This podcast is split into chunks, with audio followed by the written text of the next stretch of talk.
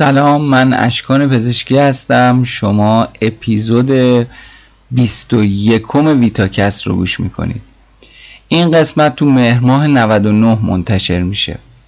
تو ویتاکست ما در مورد تاریخچه شکلگیری و دلایل موفقیت شرکت های بزرگ و البته کمتر دیده شده دنیای IT صحبت می‌کنیم. این پادکست از طریق پلتفرم صوتی شنوتو و اپلیکیشن های پادکستی دیگه در دسترستونه. من خودم برای گوش دادن پادکست هم از برنامه Castbox استفاده می‌کنم. پیشنهاد می‌کنم شما هم از این برنامه استفاده بکنید. اما اگر شرایطی براتون ایجاد شده که امکانش وجود نداره می‌تونید از شنوتو یا از طریق وب پیدا بکنید و گوش بدید پادکست رو. منابع من توی این قسمت سایت ویکیپدیا و زوم ایت بوده.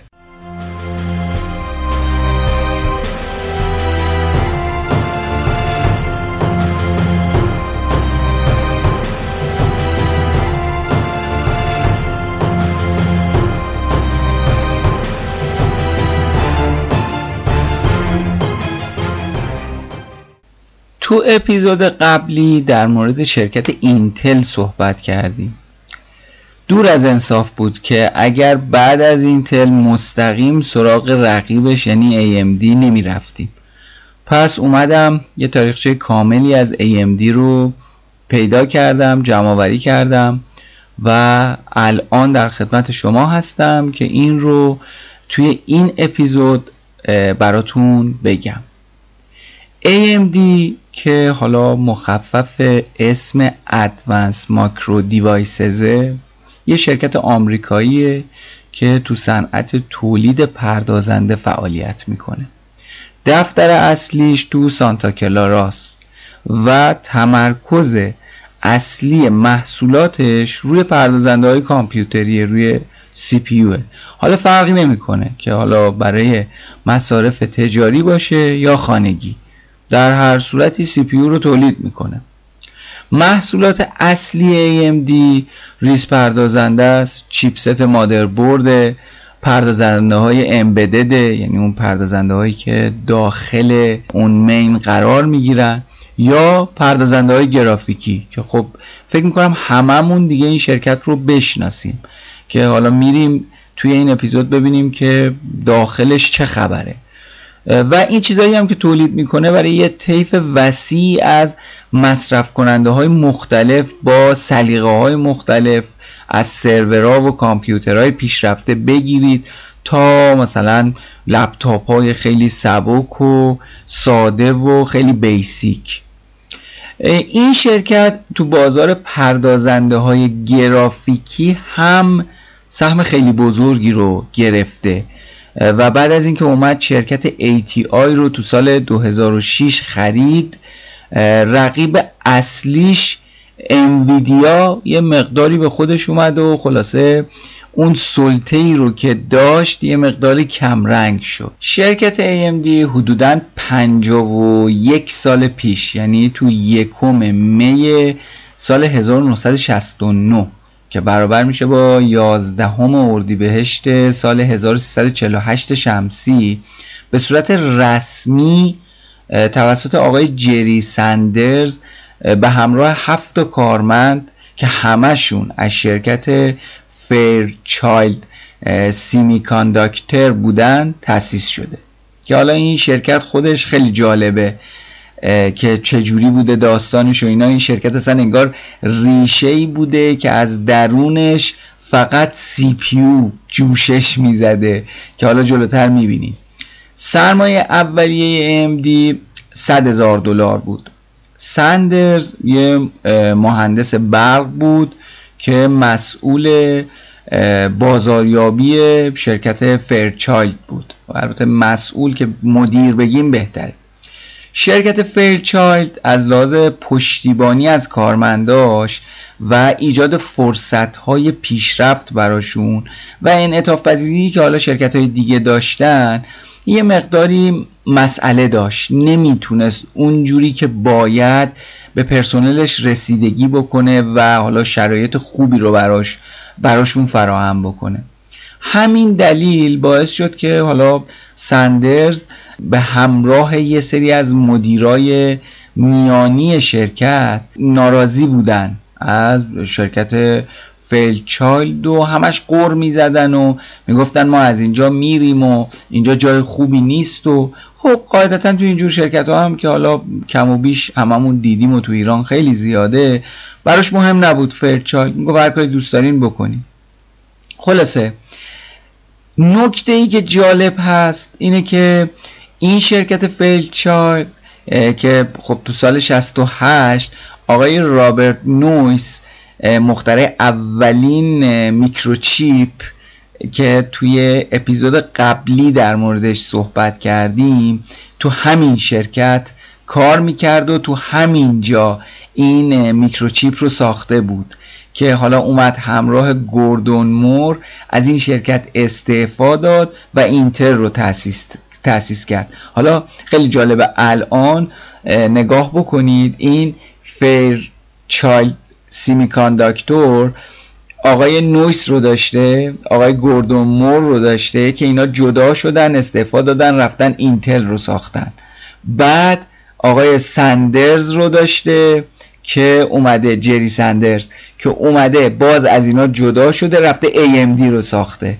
حالا شما فکرشو بکنید دیگه این شرکت چقدر ضرر کرده تو این زمینه. بگذاریم بریم سراغ AMD یادمون باشه که خیلی از اولین ها دست AMDه همیشه اگر نگیم خیلی از وقتا AMD جزو اولین ها بوده. چرا؟ چون AMD اولین پردازنده های چند هسته ای رو ساخت. اولین پردازنده های 64 بیت و اولین پردازنده ها با سرعت کلاک بالاتر از یک گیگاهرتز رو توی مقیاس انبوهش ساخت و به بازار ارائه داد. در به کلاک و گیگاهرتز و اینا توی اپیزود قبلی من صحبت کردم توی همون اوایل اپیزود. این کلمات رو تعریف کردم و اگر کسی براش گنگه و نامفهوم می‌تونه برگرده به اون اپیزود اپیزود اینتل. توی همون 5 دقیقه اول می‌تونه پیدا بکنه. خیلی خلاصه و گذرا گوش بده برگرده اینجا دوباره. که نکته مبهمی براش نباشه. AMD توی ادغام مموری مموری کنترلر تو پی خیلی نقش مهمی داشته و یادمون نره اگر شرکت های رقیبش مثل اینتل تو ساخت پردازنده ها خیلی سریع پیشرفت کردن مدیون رقابت خوب و درستی هستن که با AMD داشتن. اگه بخوایم با شوخ طبعی به قضیه نگاه بکنیم می‌تونیم مثال ایران خودرو و سایپا رو بزنیم. البته یه مثالیه که بیشتر خنده داره. رد بشیم از قضیه. بریم سراغ AMD AMD که تو سال 1969 کارشو شروع کرد که همون 1348 بود از همون اول تکلیفش با خودش مشخص بود. گفت آقا من تو زمینه پردازنده سی پی و قطعاتی که شبیه به اونه کار می‌کنم. تو ابتدای شروع فعالیتش AMD کاملا پردازنده هایی که حالا توسط شرکت های دیگه ای طراحی شده بود رو تولید می‌کرد. حالا که یکی از اون شرکت ها چایلدی بود که خب خودش از اونجا نشأت گرفته بود. با گذشت زمان AMD اومد یه سری قطعات دیگه کامپیوتر رو خودش شروع به تولید کرد. اما خیلی طول کشید تا اولین پردازنده طراحی شده خودش رو تولید بکنه.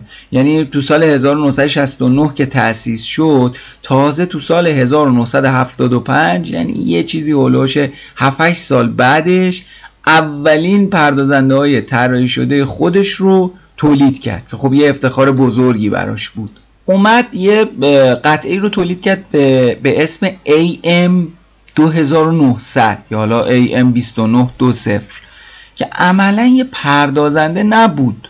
یه مجموعه از قطعاتی بود که برای ساخت یه پردازنده ماژولار 4 بیتی ازش استفاده می‌شد. ولی خب پیشرفت بزرگی برای AMD بود. تو همون سال اومد AM 9080 رو تولید کرد.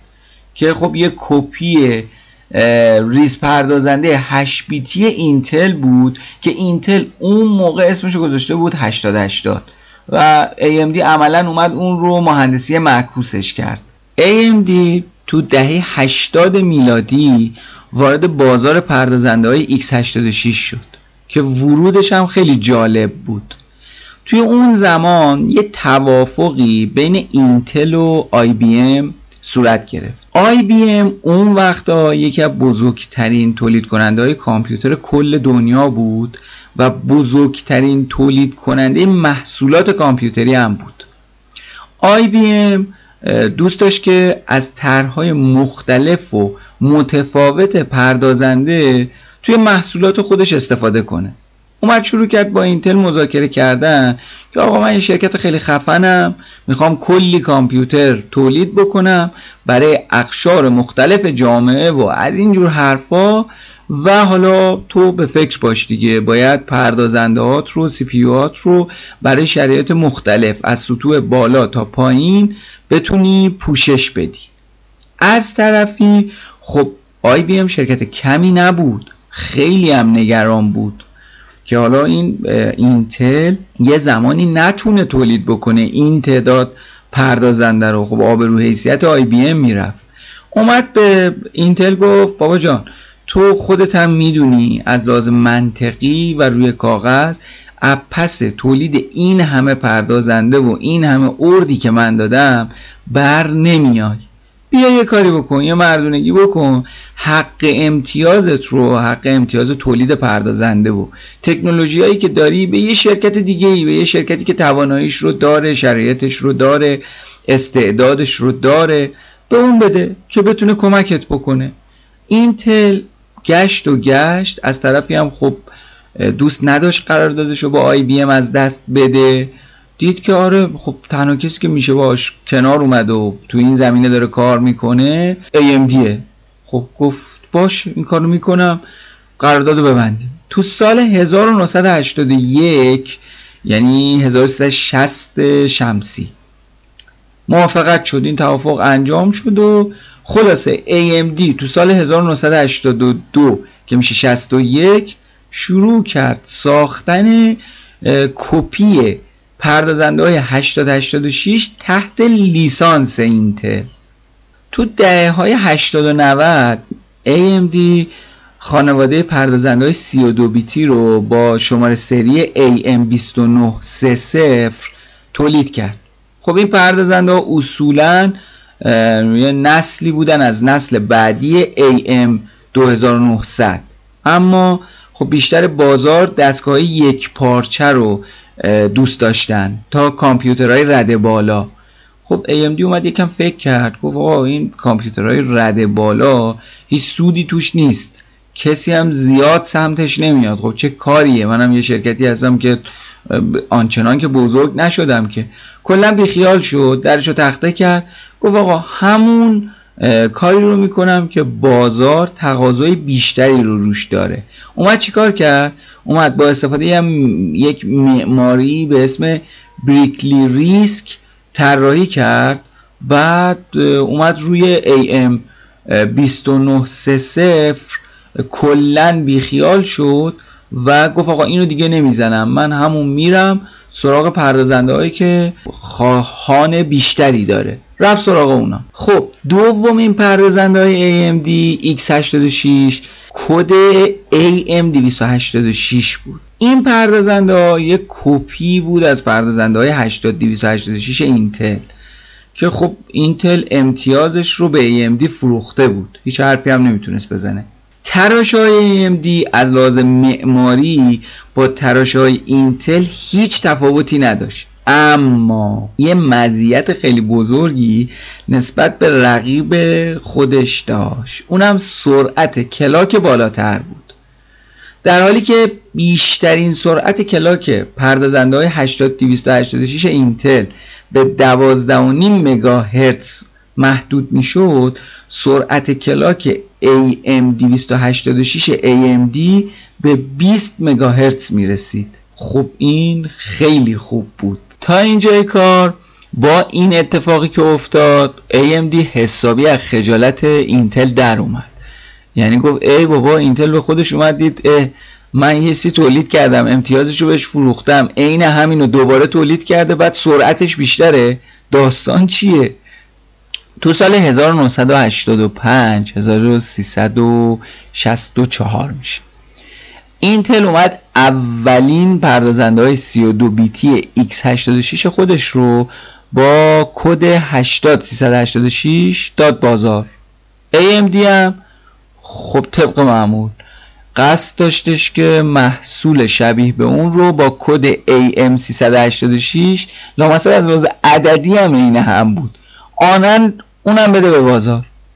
اما اینتل این سری دیگه خیلی زورش اومد.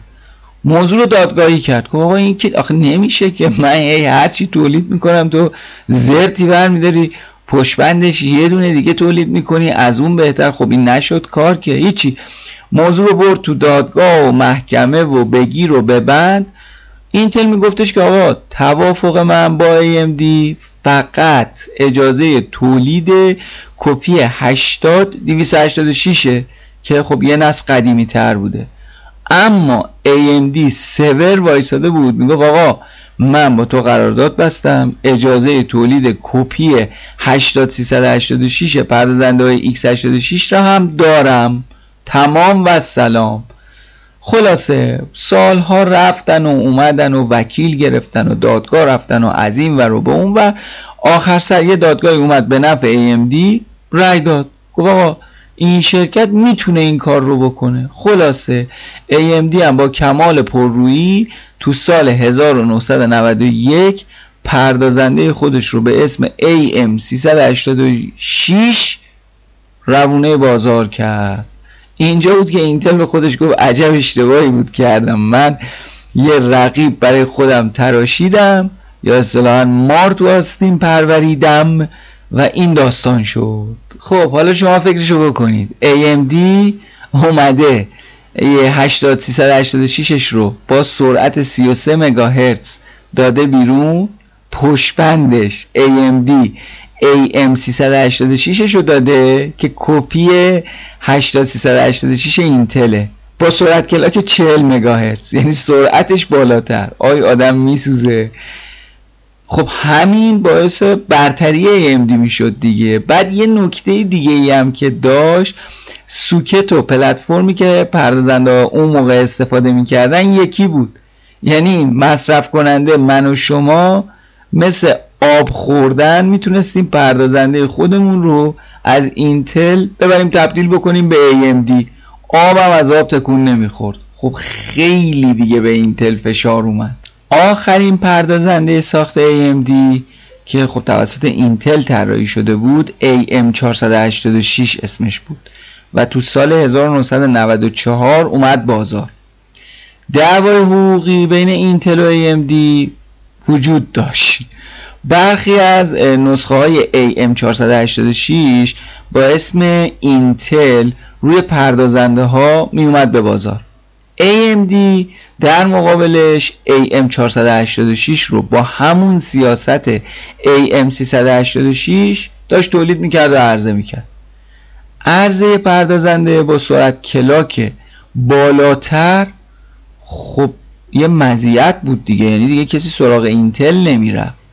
یعنی AMD ولکن نبود دیگه. اینتل تولید می‌کرد AMD کپی بهتر از اصل می‌کرد. پدر اینتل در اومده بود. مثلا یه کوچولو اگه بخوایم بگیم سریعترین پردازنده 8486 اینتل سرعتش 100 مگاهرتز بود. AMD AM486 رو با 120 مگاهرتز تولید کرد داد بازار. تو سال 1995 AMD یه پردازنده به اسم X865 رو تولید کرد که خب این پردازنده همون AM486 و 8486 بود. با این تفاوت که خب سرعت کلاکش به 133 مگاهرتز برای مصرف کننده های معمولی و 150 مگاهرتز برای مشتری های سازمانی بود. که خب اینم خیلی جالب بود. تو قدم بعدی اینتل اومد پردازنده پنتیومش رو تولید کرد و داد بازار. AMD و تراش اومدن یه پردازنده دیگه ای تولید کردن به اسم پنتیوم rating یا PR خب حالا این داستانش چی بود؟ اینا اومدن کاری کردن که خب به راحتی مشتری می‌تونست این سی رو که خریده از AMD با اینتل مقایسه کنه و متوجه بشه که داستان چیه. مثلا اومد اسگذاری کرد 5x 86 PR 75 یعنی چی؟ یعنی آقا من پردازنده X865 AMD هم که عمل کردم برابر با پردازنده 75 مگاهرتزی پنتیوم اینتل. یعنی ولکن اینتل نبود. بگذاریم. بریم سراغ دستبندی محصولات AMD از قدیم از اولین محصولش تا به امروز. و قبلش یه کوچولو آنتراک داشته باشیم بعد شروع بکنیم.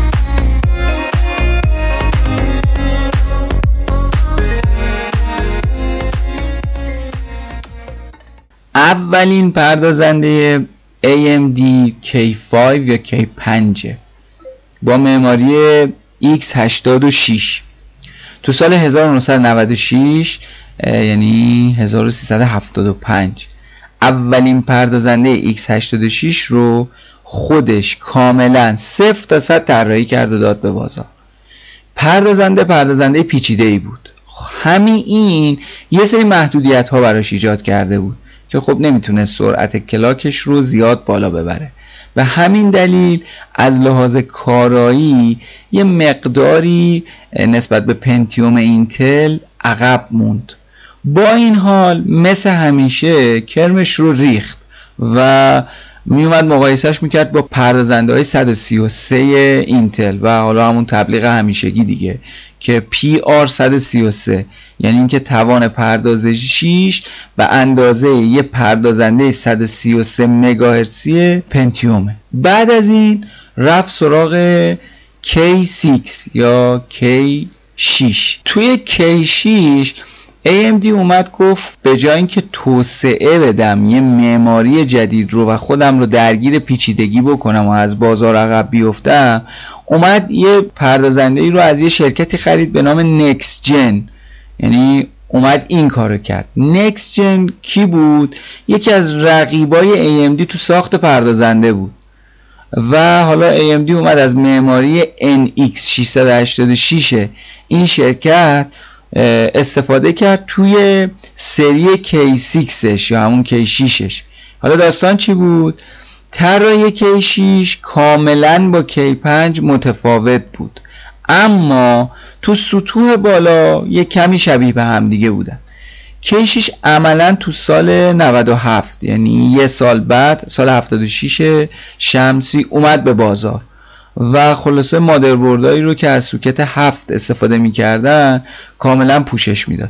از لحاظ سرعت کلاک هم K6 سرعتش معادل پردازنده های پنتیوم توی اینتل بود و خب به شدت ارزون بود که خب این براش یه مزیت رقابتی خیلی خوبی از آب در می اومد پردازنده بعدی AMD K62 بود. یه پردازنده کامل مرتب و بسیار خوب. از همه لحاظ کامل بود. خب سرعت سرعت کلاک افزایش پیدا کرده بود.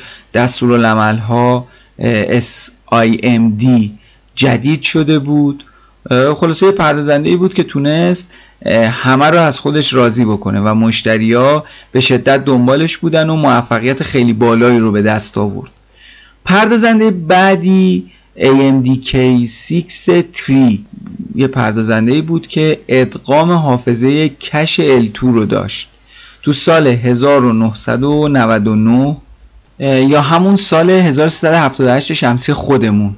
نسل سوم پردازنده های K6 که حالا بهش می‌گفتن K6 3 اومد بازار. این پردازنده ها از لحاظ معماری خیلی شبیه دو نسل قبلتر از خودش بود. یعنی K6 و K6 2 با این تفاوت که اومده بود به این پردازنده 256 کیلوبایت حافظه کش داده بود کش L2 داده بود.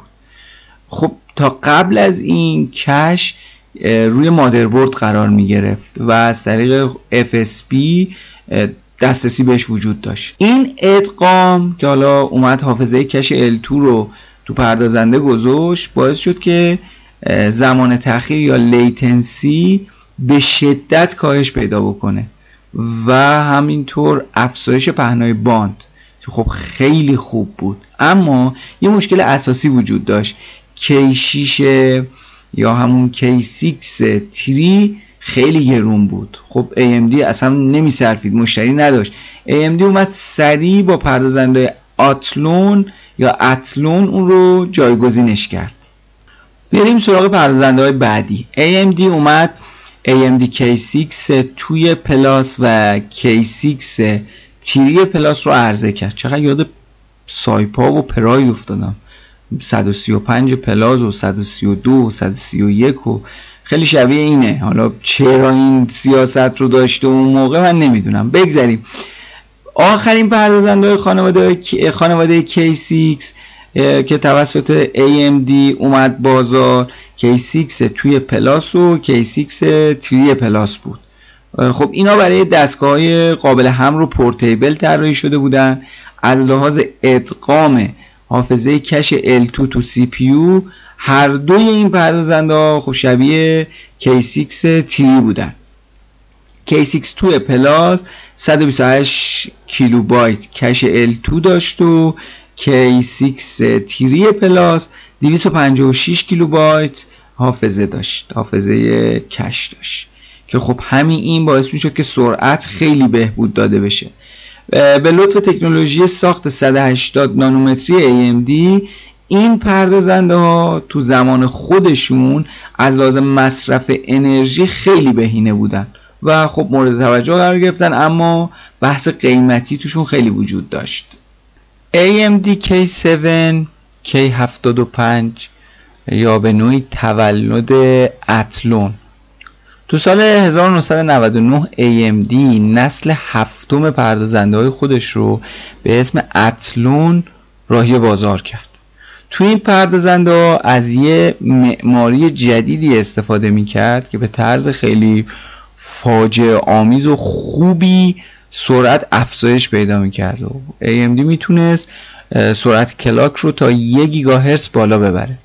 از اونجایی که FPU تو پردازنده های قدیمی AMD نسبت به رقیب اینتلیش عقبتر بود خیلی توی این K7 یا اتلونه بهبود داده شده بود و اولویت تیم این بود که این نقیصه رو جبران بکنن که خب به خوبی از پس این کار بر اومده بودن.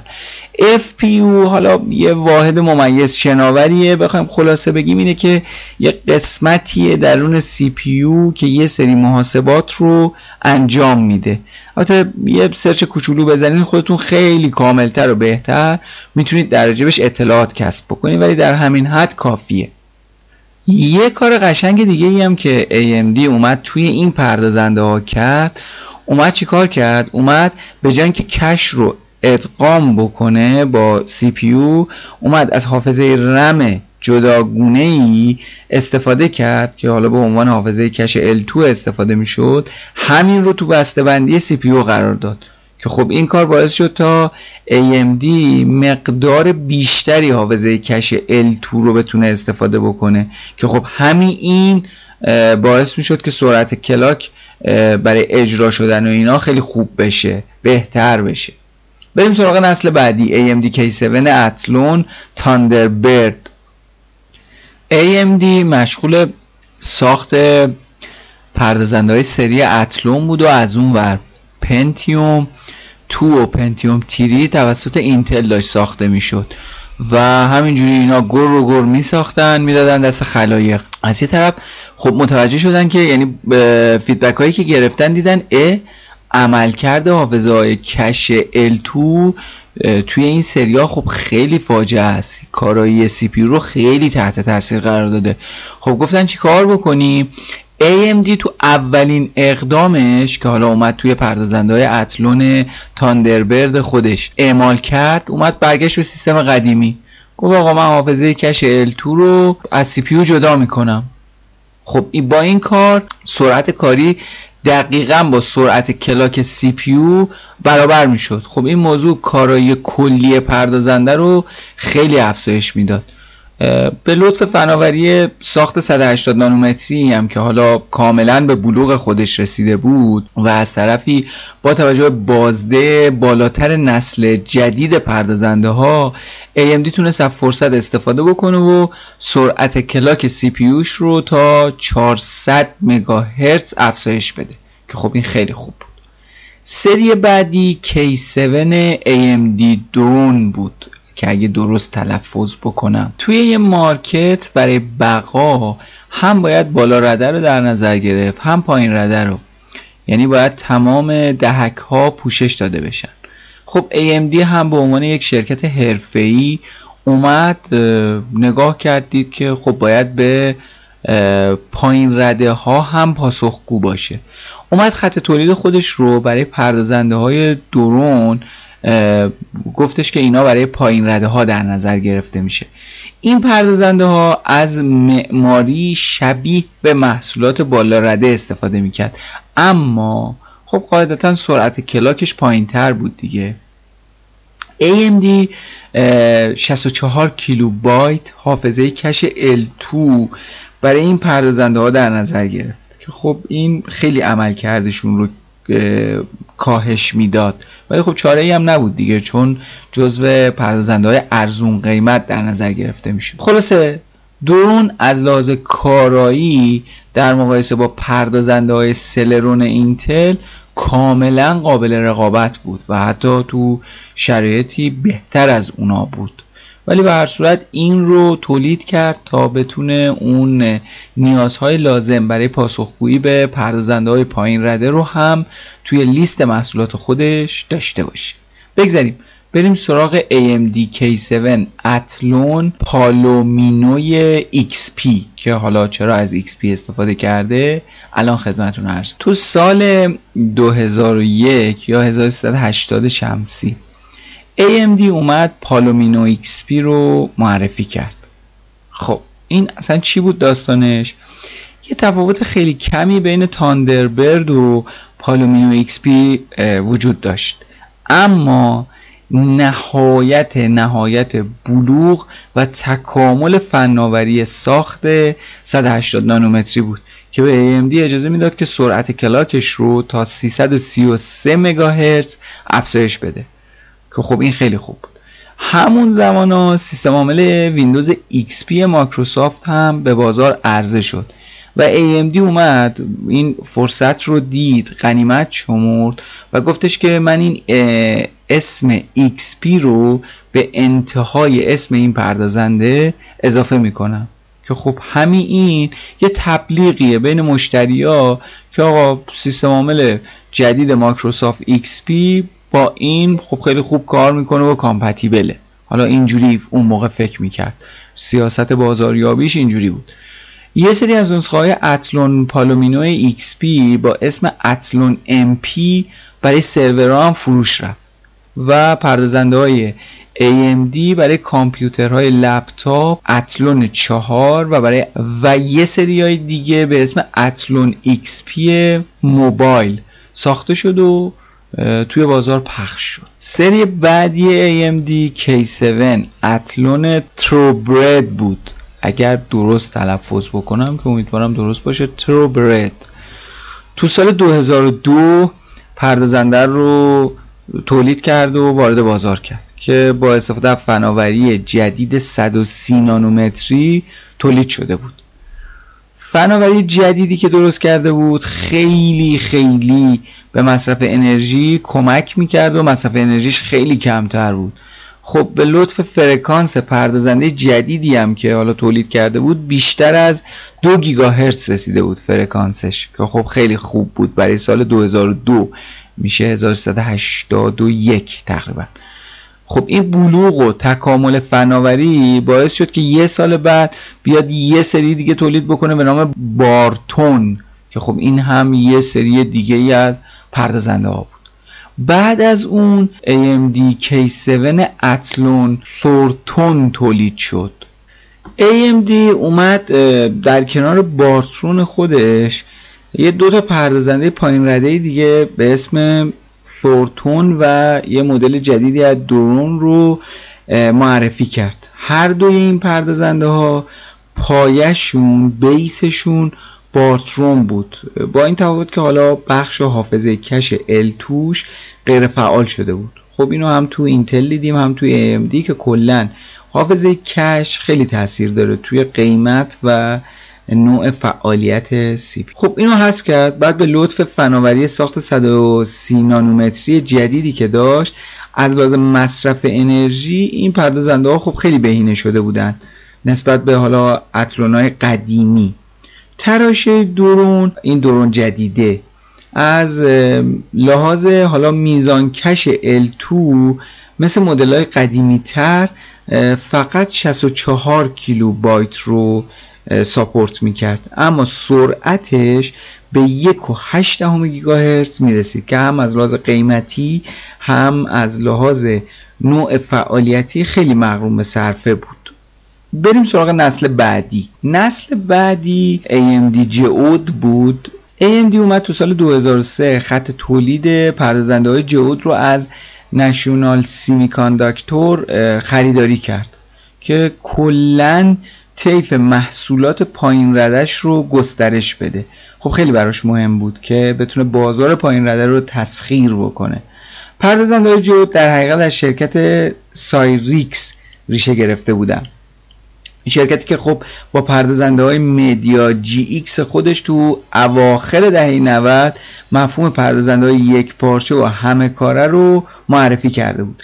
پردازنده های MediaGX یه تراشه صوتی پردازنده گرافیکی و به طور کلی تمام سخت افزارهایی بودن که به صورت معمول داخل چیپست مادربرد قرار می گرفت AMD دو تا پردازنده به اسم Geode به بازار عرضه کرد به بازار داد. پردازنده های به شدت رده پایین Geode GX که با محصولات تولید شده National Semiconductor هیچ تفاوتی نداشتن و مدل های نسبتا کاراتر رو با اسم Geode LX که خب یه معماری معماری بخش پردازنده شبیه به CPU های K7 Athlon بود. طراحی کرد و اینا رو داد به بازار. این محصولات خب به شدت بهینه شده بودن و تو دستگاه های ارزون قیمت برای یک پارچه سازی استفاده می شدن تو نسل بعدی AMD K7 اولین نسل سمپرون معرفی شد. این محصول سمپرون تو سال 2004 به بازار اومد. از لحاظ کارایی و قیمت بین پردازنده های بالا رده اتلون بارتون و پردازنده های پایین رده درون که یه چند دقیقه قبل در جبشون صحبت کردم قرار می گرفت. یعنی میان رده بود تقریبا. و خب خیلی شبیه ثورتون بود. چند مدل ابتدایی از هسته های ثورون یا ترود برد از 256 کیلوبایت کش L2 استفاده می‌کردن. سریعترین مدلاش برابر بود با دو گیگاهرتز. خب چند ماه از معرفیش گذشت و دوباره یه نسخه جدیدی با همون پلتفرم داده شد که این سری 512 کیلوبایت کش L2 و سرعت کلاک دو دو دهم گیگاهرتز داشت که معرفی شد به بازار. بریم سراغ AMD K8 یا پردازنده های اتلون 64 تو سال 2003 برگ برنده AMD رو شد. حالا داستان چی بود؟ AMD اومد اولین پردازنده های 64 بیتی خودش رو برای مصرف کننده های معمولی یعنی برای من و شما معرفی کرد. همین کارش کل جهان تکنولوژی رو شکه کرد. این پردازنده ها که با اسم K8 شناخته می شدن یه نسخه به شدت اصلاح شده از K7 بودن که با حرکت به سمت طراحی 64 بیتی AMD تونست مقدار رمی رو که پشتیبانی می‌کردن از لحاظ تئوری تا یه ترابایت افزایش بده. ببینید من دارم در سال 2003 صحبت می‌کنم و این نه سال 2020 2003 حالا درسته که اون زمان سیستم ها اصلا یه همچین مقدار رمی رو تو خواب هم نمی‌دیدن. اما خب بلند پروازی همیشه باعث میشه که آدما بتونن به اون چیزهایی که آرزوه برسن. خب این بلند پروازی هم توسط AMD انجام شد. خلاصه به لطف انقلاب 64 بیتی ها پی سی دیگه محدود به 4 گیگرم نمی شدن و آروم آروم سیستما با 8 گیگرم و شاید بیشتر داشت تو بازار پیدا می شد AMD اومد کنترلر مموری رو از چیپست به سی انتقال داد که خب با این کار تاخیر رم هم خیلی کاهش پیدا کرد. خب شما فکر بکن به جای اینکه جای دیگه ای باشه میره داخل خود سی پی اتفاقی که الان داره میفته و خب این خیلی تاثیر داره تو کارایی سیستم. کارایی پردازنده های جدید به طرز قابل توجهی نسبت به K7 ها افزایش پیدا کرد. AMD اولین دسته از تراشه های K8 رو با اسم تجاری اتلون 64 اومد به دست مصرف کننده های معمولی مثل من و شما داد. گفت استفاده کن. اتلون 64 FX به مصرف کننده های تر و اپترون رو برای مصارف سروری طراحی کرد و میفروخت. بریم سراغ نسل بعدی AMD K8 بهبود تدریجی یک پردازنده. تو سال 2004 AMD فناوری ساخت 90 نانومتریش رو معرفی کرد که خب به این شرکت اجازه می‌داد عملکرد پردازنده های اتلون 64 رو بهتر کنه. و در این حال مصرف انرژی خیلی کاهش پیدا می‌کرد. AMD در مجموع چهار پردازنده 90 نانومتری اتلون 64 رو به بازار ارائه داد. با در نظر گرفتن سیستم های بهینه تر AMD هسته های وینچسترش رو با توان مصرفی 67 وات تو همون زمان معرفی کرد. وینچستر چندین و چند سال به عنوان بهینه ترین پردازنده های اتلون 64 کار می‌کرد و حسابی اسم و رسمی برای خودش بین مردم در کرده بود.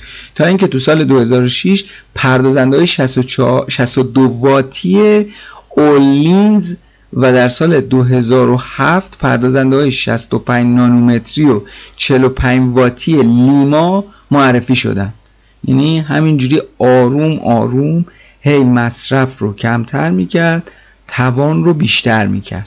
یعنی رو تکنولوژی داشت کاملا حرکت می‌کرد. شرکتی که خب حالا اون اوایل دیدیم دیگه همه چیزش کپی برداری از اینتل بود. AMD K8 Sempron در کنار پردازنده های K8 Athlon بعد از مدت ها AMD خانواده محصولات Sempron رو با معماری K8 آپدیت کرد. درست. مثل اولین Sempron ها این خانواده از CPU های از حافظه کش کمتری برخوردار بودن و سرعت کلاکشون از اتلون ها پایین تر بود. اما خب همون بحث بازار رقابتیه. یکی از کارهای AMD این شده بود که هر چند سال یه بار کل دنیا رو سپرایز می‌کرد. یعنی همه منتظر بودن که این خبر جدید بده دنیا سپرایز بشه. دوباره زمانش رسیده بود. با چه محصولی AMD K8 اتلون 64X2 دو سال. پس از شگفتی که تو پردازنده های 64 بیتی تو سال 2003 انجام داد یه بار دیگه با خبر جدیدی که داد دنیا رو تو بحت و حیرت خودش برد. برای اولین بار تو تاریخ AMD پردازنده دو هسته‌ای بر اساس معماری K8 رو به بازار عرضه کرد. اونم بازار مصرف کننده های معمولی من و شما. تو سال چند؟ 2003 درسته که هر دو تا پردازنده نمی‌تونستن به صورت همزمان روی یه object ی کار بکنن اما هسته دوم می‌تونست روی وظایف هسته دیگه تمرکز بکنه و این خب خودش باعث می‌شد که عملکرد multitasking انجام بشه و از لحاظ کارایی ما performance بهتری رو شاهد باشیم. AMD در مجموع 6 مدل محصول با Athlon 64X2 تولید کرد. پنج محصول اولش خب خیلی شبیه به هم دیگه بودن. فقط مقدار حافظه کش L2 و سرعت کلاکشون یه مقداری با هم دیگه متفاوت بود. اما شیشمین پردازندهش از خانواده اتلون 64X2 از همه سریعتر بود و خیلی بهینه عمل می‌کرد. خب این کارهای خوب رو مدیون تکنولوژی ساخت 65 نانومتری AMD بود. AMD تو 24 جولای سال 2006 به طور رسمی اعلام کرد که شرکت تولیدی پردازنده های گرافیکی ATI رو با مبلغ 5.4 میلیارد دلار خریده. که خب مبلغ رو به صورت 4.3 دهم میلیارد نقدی و 58 میلیون سهم از شرکت AMD به شرکت کانادایی ATI داده. چهار سال بعدش AMD اعلام کرد که برند ATI رو از محصولات گرافیکی خودش حذف می‌کنه. تو سال 2008 تغییراتی در AMD اجرا شد و شرکت با سازمان سرمایه‌گذاری ادوانس تکنولوژی اینوستمنت از ابوظبی همکار شد. همکاری این دوتا شرکت و اسپیناف کردن فرایندهای تولید AMD سرمایه مناسبی رو به این شرکت برگردوند که باعث می‌شد که تمرکز کاملش رو روی صنعت پردازنده ها بذاره. AMD با این تصمیمی که تو بخش ساخت محصولات خودش گرفت و به شرکت اماراتی اهدا کرد از اون به بعد تنها طراحی محصولات رو انجام میده. پس از یه مدتی هم سامسونگ و TSMC به عنوان سازنده های پردازنده های AMD معرفی شدن. تا این شرکت ریسک وابستگیش رو به یه شرکت تولیدی تا حد امکان کاهش بده. یعنی رفت سمت سیاست هایی که بتونه خودش رو تقویت بکنه. محصول بعدی AMD AMD K8 تورین بود. البته توریون. AMD خانواده جدیدی از محصولات خودش رو با اسم توریون تولید کرد که برای دستگاه قابل حمل استفاده می‌شد. این اتفاق تو سال 2005 افتاد.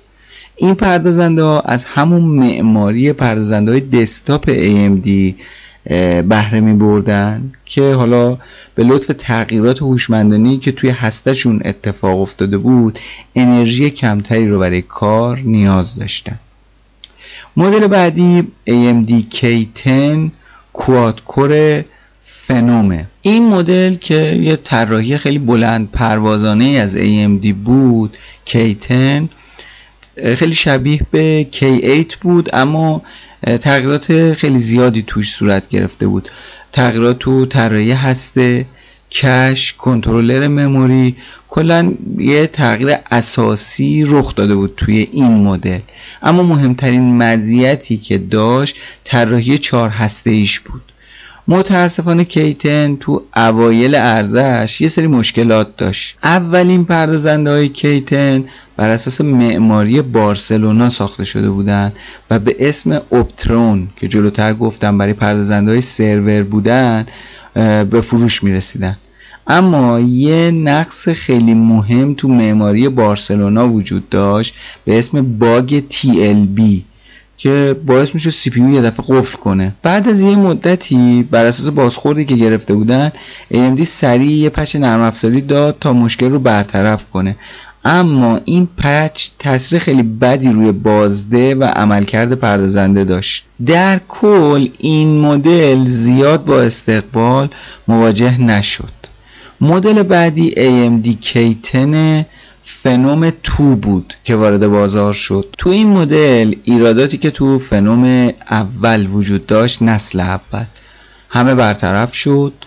یه اتفاق خوبی که افتاد فرایند ساخت 45 نانومتری مصرف انرژی کم گرمای تولید شده کم می‌شد. بنابراین سرعت کلاک افزایش پیدا می‌کرد.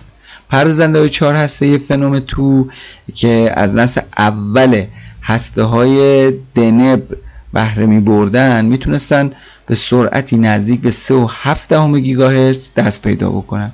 از اونجایی که اندازه هسته ها تو این نسل خیلی کوچیک شده بود و فضای کمتری از سی پی رو اشغال می‌کرد AMD تونست میزان کش L3 رو سه برابر افزایش بده. دنب با مموری کنترلر DDR3 کار می‌کرد و از DDR2 هم پشتیبانی می‌کرد. نسل بعدی AMD K10 اتلون 2 بود که وارد بازار شد. این اتلون 2 یه سری پردازنده های پایین رده K10 بودن که با اسم اتلون 2 وارد بازار شدن. که برای کاهش هزینه های تولید از حافظه کش L3 استفاده نمی کردن. این روند و پروسه پیشرفت و تولید AMD ادامه پیدا کرد که حالا توی AMD K10 سیمپرون رو تولید کرد بعد فنوم توی X6 رو تولید کرد فیوژن لیانو رو تولید کرد بابکت رو تولید کرد. همینجوری پشت سر هم داشت می‌رفت جلو. تو سری بلدوزرش زنبزی تو اکتبر 2012 جانشین معماری کیتنش شد سری بلدوزر AMD در نظر داشت که با تعداد هسته های زیاد و سرعت clock بالا پردازنده های جدید Intel رو که به اسم Sandy Bridge از لحاظ عملکرد خوب بود پشت سر بذاره. یه focus خیلی زیادی رو اومد گذاشت روی سرعت clock که حالا یه سری تاثیر منفی روی خود معماری پردازنده گذاشت و خب یه سری مشکلاتی رو براش ایجاد کرد. اولین چیپ بلدوزر با اسم رمز زنبزی حتی نمی‌تونست فنوم توی X6 رو از لحاظ کارایی پشت سر بذاره. چه برسه به اینکه بتونه پردازنده های مثلا سندی بریج اینتر رو کنار بذاره. یعنی طراحی ضعیفی داشت. خب این طراحی جدید AMD مصرف بالای انرژی و تولید گرمای زیادی رو هم به همراه داشت که انتقادات خیلی زیادی رو نسبت به AMD شکل داد. از اونجایی که پردازنده سندی بریج اینتل در مقایسه با این حالا مدل زنبزی بسیار کم مصرفتر و خنکتر و بهتر عمل می‌کرد خب خیلی مشکلات AMD توی این مدل به چشم اومد. یک سال بعد از اینکه حالا اون افتضاح سری Bulldozer به بار اومد و مشکلات خیلی زیادی ایجاد شد AMD یه بازنگری توی معماریش کرد و اومد یه سری جدید به اسم Piledriver رو معرفی کرد. Pile یا Piledriver در ابتدا همراه با Trinity نسل دوم APU AMD عرضه شد. خب این نسل ما شاهد بودیم که یه افزایش ده درصدی سرعت clock و بهبود خیلی خوبی روی معماری پردازنده حاصل شد که خب باعث می‌شد نسل جدید رشد 15 درصدی عملکرد رو داشته باشه بدون اینکه مصرف انرژیش افزایش پیدا بکنه. لحاظ iGPU پردازنده های Trinity از معماری TeraScale three تو کارت های گرافیکی رادون HD 6900 استفاده می‌شد بهره مند بودن. این موضوع باعث شد که کارایی ترینیتی خیلی افزایش پیدا بکنه. که خب همین خیلی خوب بود. یه سری جدیدی به اسم اکسکاواتور AMD به بازار ارائه داد که کلا اون افتضاح سری بولدوزر رو باعث فراموشیش بشه. جدیدترین مموری AMD که بر مبنای بولدوزر بود به اسم اکسکاواتور عرضه شد این مموری قراره که درون API های جدید AMD به اسم کریزو استفاده بشه. خب تا به حال تعداد خیلی کمی از این محصولات به بازار اومده. پس نمیشه مطمئن بود که حالا محدودیت سرعت کلاک تو این قطعات چقدره. کاریزو به گونه ای طراحی شده تا خب اون چگالی ترانزیستور شدت بالاتری نسبت به پردازنده های بولدوزر داشته باشه که خب همین موضوع باعث کوچیک شدن اندازه تراشه میشه و قاعدتا مصرف انرژی رو کم می‌کنه. پردازنده های آتی AMD قراره که حافظه کش L2 کمتری داشته باشن و در عوضش دو برابر حافظه کش L1 به همراه داشته باشن. از اونجایی که کش L1 چندین برابر نسبت به کش L2 سریعتره این موضوع خب باعث افزایش عملکرد خود CPU میشه. پردازنده گرافیکی هم قرار از 512 کیلوبایت حافظه کش L2 اختصاصی خودشون بهره مند بشن. تا قدرت حالا اون پردازش گرافیکی افزایش خیلی زیادی داشته باشه. یکی از کارهای قشنگی که شرکت AMD تو دهه اخیر انجام داده اومده اقدام به طراحی و ساخت محصولات شخصی سازی شده برای شرکت های دیگه اقدام کرده. شرکت AMD تو سال 2012 اعلام کرد که مشتری های مختلف می‌تونن علاوه بر اینکه محصولات انحصاری رو انتخاب بکنن بیان با مهندس های AMD هم همکاری بکنن و محصولاتی رو که منطبق با نیازهای خودشونه طراحی و تولید بکنن. عملا یه سیستم باز که همه می‌تونن با همدیگه یه همکاری خوبی رو داشته باشن که بتونن به اون هدف یا target ی که دوست دارن برسن. اصطلاحا تبادل علم داشته باشن با هم دیگه. نتیجه این طرح جدید AMD تولید APU APU برای خب کنسول بازی PlayStation 4 بوده Xbox One بوده PlayStation 4 Pro بوده Xbox One S و Xbox One X بوده که خب همه اینا رو می‌شناسیم. حتی رقیب قدیمیش تو سال 2017 از این امکان استفاده کرد و اعلام کرد که در حال توسعه یه پکیجیه که خب مثلا پردازنده های Intel Core پردازنده گرافیکی Radeon شرکت AMD و یه حافظه با پهنای باند زیاد رو تولید بکنه. یعنی حتی توی این سیستمی که AMD اومده پیشنهاد داده و شرکت ها دارن باش همکاری می‌کنن شرکت اینتل هم حاضر شده که وارد این بازی بشه که خب این خیلی خوبه. نکته دیگه ای که باید در مورد برند رادئون بدونیم استفاده از این برند برای تولید حافظه های رم و حافظه های SSD که خب من خودم به شخص ندیدم ولی خب خیلی جالبه. AMD فروش حافظه های رم با این اسم یعنی با این برند رو با برند رادون رو از سال یعنی در سال 2011 با فروش رم های DDR تیری شروع کرده که خب تجربه خوبی بوده براش. این حافظه ها توسط شرکت های مثل پاتریوت و ویژن تک ساخته میشه و توسط AMD به فروش می‌رسه.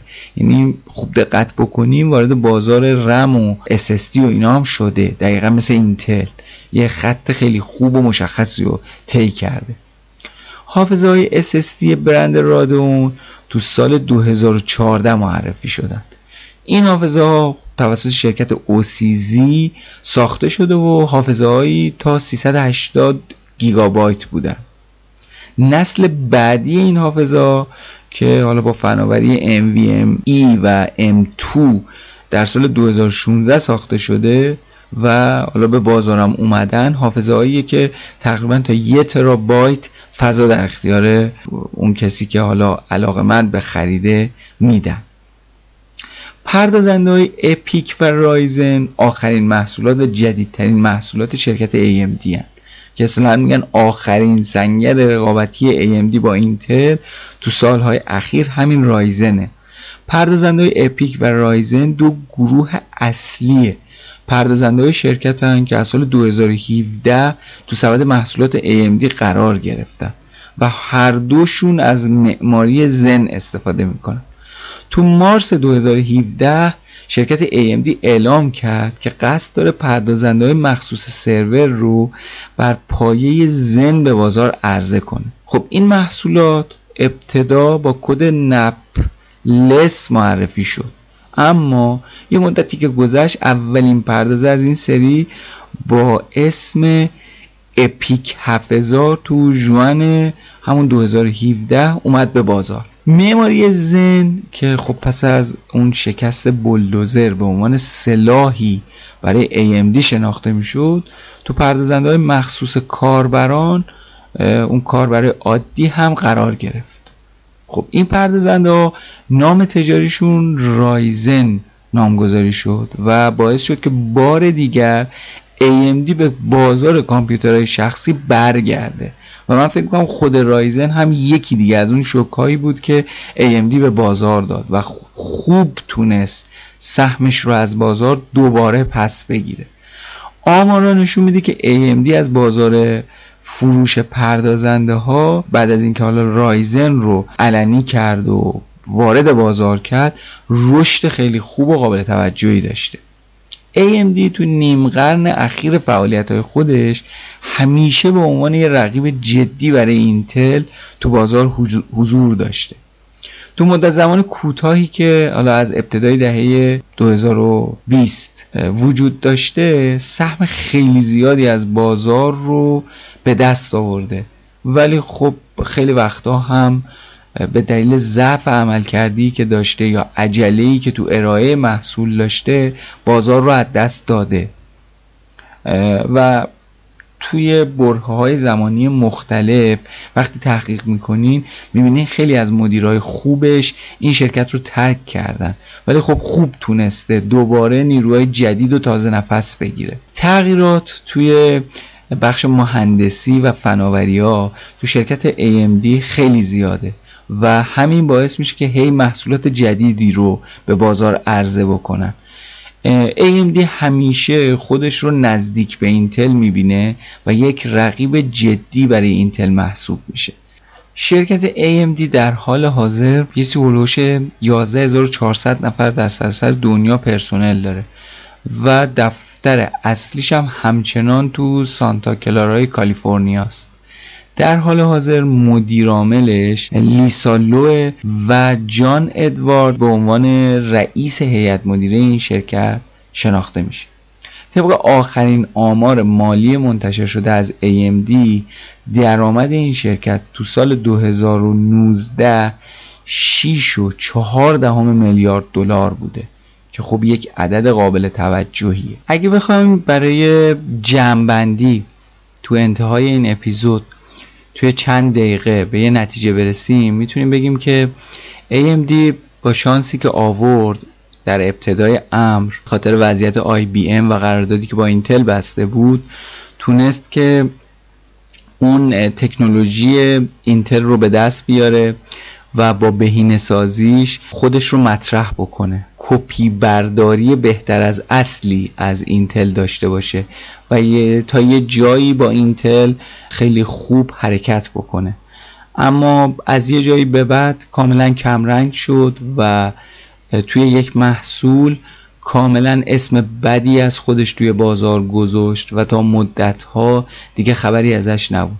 تا اینکه آروم آروم دوباره تونست خودش رو جمع جور بکنه و با شرکت های دیگه شروع به همکاری بکنه تو زمینه های مختلف و امروز روز به جایی رسیده که دوباره با محصول خوب و جذابی که تولید کرده سری رایزن بتونه برگرده به بازار و اون هدفی رو که داره که رقابت با اینتله و به دست آوردن یه سهم خیلی بزرگی از مارکت مجددا خودش رو پر اسم و رسم بکنه. این شرکت شرکتیه که خیلی خوب نشون داده که می‌تونه همیشه برگرده و اصطلاحا همه رو سپرایز بکنه همه رو تو شک ببره.